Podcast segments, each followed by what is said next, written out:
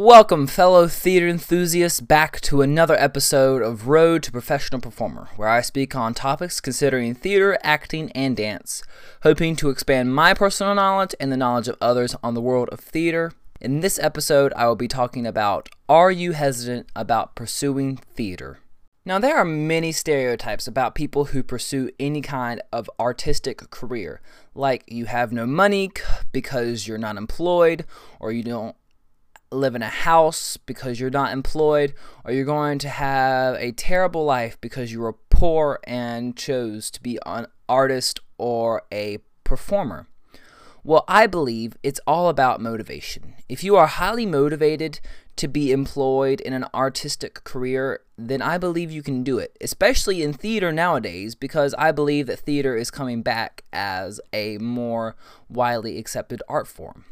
Now, I also believe and agree with the fact that an artistic career is less stable than a math or science based job, and that you may need to have a fallback or work somewhere you don't fully want to work at some point in your life.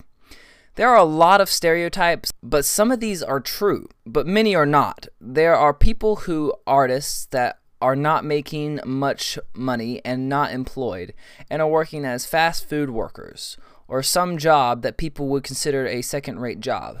On the other hand, there are artists and actors that are very wealthy, ones that constantly have jobs and work to do.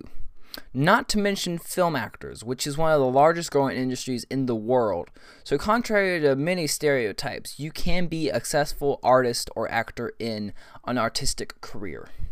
I don't fully have any personal experience with this because I am still in college and I live with my parents, so I don't have to make my own living and sustain myself or pay rent, but I still try to save money and manage the money I make from my job.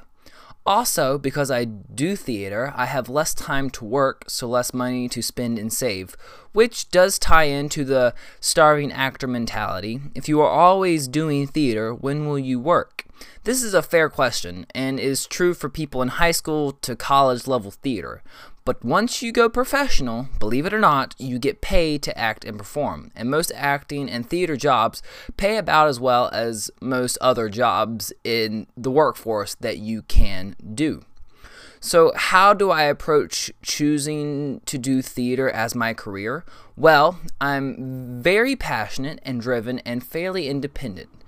These are some good qualities you need to be an actor because you have to be able to sell yourself and put yourself out there so you can get jobs to be employed. I also plan on having a backup plan. I'm not sure what it is yet, but I have a good idea to either go into graphic design or something else along the more artistic lines. And I think that is a good method to approaching an artistic career is to have a secondary thing you are good at and enjoy that you can get a job in in the downtime when you're not having an acting or artistic job that you are currently employed in. On that note, let's take a quick break.